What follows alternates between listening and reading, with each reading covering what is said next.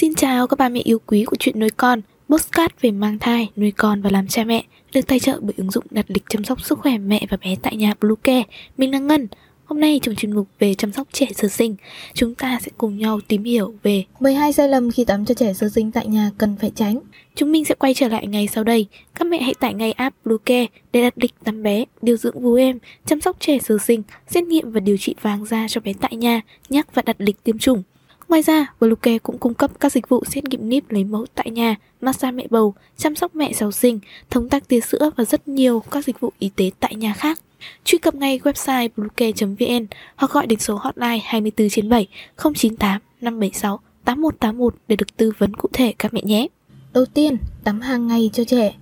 Trẻ sơ sinh rất ít mồ hôi, tương đối sạch sẽ nên bố mẹ không nên tắm hàng ngày cho con. Đối với những ngày thời tiết xe xe lạnh, có thể dùng khăn ấm lau rửa cơ thể bé. Chú ý vệ sinh những khe, nếp gấp của da và bộ phận sinh dục. Với trẻ sơ sinh, bé có thể bị nhiễm lạnh và khô da nếu tắm quá nhiều. Có thể tắm cho trẻ vào mùa hè nhiều hơn mùa đông vì trong điều kiện thời tiết nóng, bé sẽ đổ mồ hôi nhiều, rất dễ mắc các bệnh về da nếu không được vệ sinh cơ thể cẩn thận. Ngoài ra, cha mẹ cần lựa chọn sữa tắm có tính kiềm cho trẻ vì sử dụng sữa tắm sẽ khiến độ pH trên da thay đổi, làm vi khuẩn dễ xâm nhập hơn vào cơ thể bé. Thứ hai, làm ướt rốn của bé. Vì rốn là bộ phận nhạy cảm nhất của cơ thể bé sơ sinh nên cha mẹ cần phải biết cách chăm sóc cho trẻ sơ sinh chưa dụng rốn. Thông thường cuống rốn của trẻ sẽ khô trong vòng từ 3 đến 7 ngày. Tuy nhiên, những trẻ có cuống rốn dày có thể mất tới 21 ngày. Trong thời gian bé chưa dụng rốn, cần phải giữ không được để nước dính vào cuống rốn của trẻ, tránh nhiễm trùng.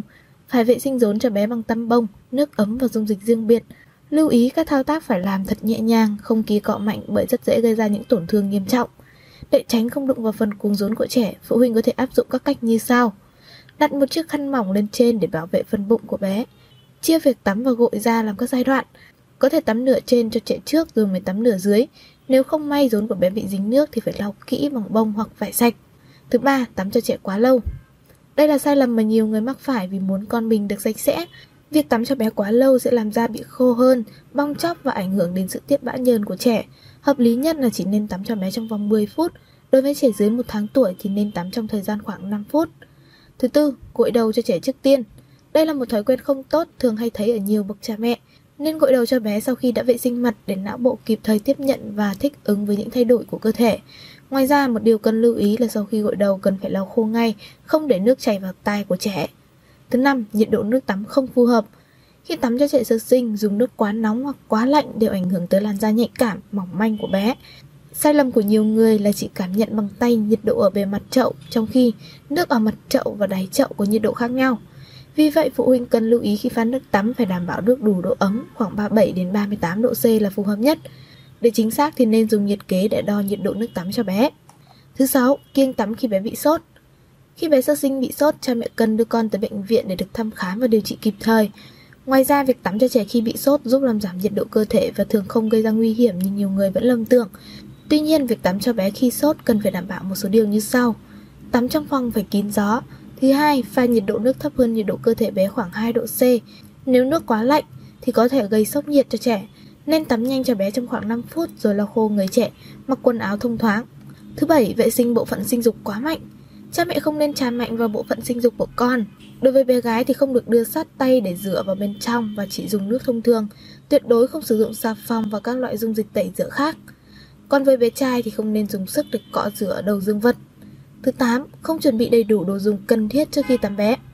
Đồ dùng để tắm cho bé không đơn giản đối với người lớn, thế nên trước khi tắm cho bé, phụ huynh cần chuẩn bị đầy đủ tất cả những thứ cần thiết như chậu dài, chậu tròn, sữa tắm, dầu gội, khăn tắm, tạ giấy, quần áo, bao tay, bao chân, những dụng cụ vệ sinh, vân vân.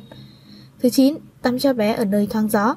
Cha mẹ phải hết sức cẩn thận tránh điều này vì khi tắm ở nơi thoáng gió, trẻ có thể bị lạnh và bị cảm ngay cả trong mùa hè nóng bức. Thứ 10. Thời gian tắm quá muộn. Rất nhiều người nghĩ rằng việc tắm cho con sau 16 giờ chiều, ngay cả khi trời lạnh sẽ làm bé được sạch sẽ nhất. Tuy nhiên trên thực tế, thời gian tốt nhất để tắm cho trẻ là từ 14 đến trước 16 giờ mỗi ngày. 11. Sử dụng tăm bông của người lớn cho bé. Khi tắm xong để thấm nước và vệ sinh tai cho trẻ thì cha mẹ có thể dùng tăm bông. Tuy nhiên, tuyệt đối không được sử dụng loại của người lớn mà phải dùng loại nhỏ của bé sơ sinh. Cuối cùng, cho bé ăn ngay sau khi tắm. Sau khi tắm vì các mạch máu ngoại biên sẽ giãn ra nên việc cung cấp máu trong cơ thể của trẻ bị giảm. Lúc này nếu cho bé ăn ngay, máu được chuyển đến đường tiêu hóa của trẻ ngay lập tức, làm giảm nhiệt độ trong cơ thể, bé sẽ cảm thấy lạnh. Vì thế phụ huynh không nên cho trẻ ăn ngay sau khi tắm mà có thể cho con uống một chút nước ấm. Trên đây là những sai lầm khi tắm cho trẻ sơ sinh tại nhà. Việc tránh những sai lầm nêu trên đây sẽ giúp các bậc cha mẹ biết cách tắm cho trẻ sơ sinh một cách hợp lý, khoa học và giúp trẻ cảm thấy thoải mái, vui vẻ hơn. Hy vọng rằng những chia sẻ vừa rồi hữu ích với ba mẹ. Hãy ủng hộ chúng mình bằng cách đăng ký theo dõi postcard của chuyện nuôi con trên các nền tảng Spotify, Google Postcard, iTunes, YouTube, TikTok và Facebook nhé. Xin chào và hẹn gặp lại trong những số tiếp theo của chuyện nuôi con.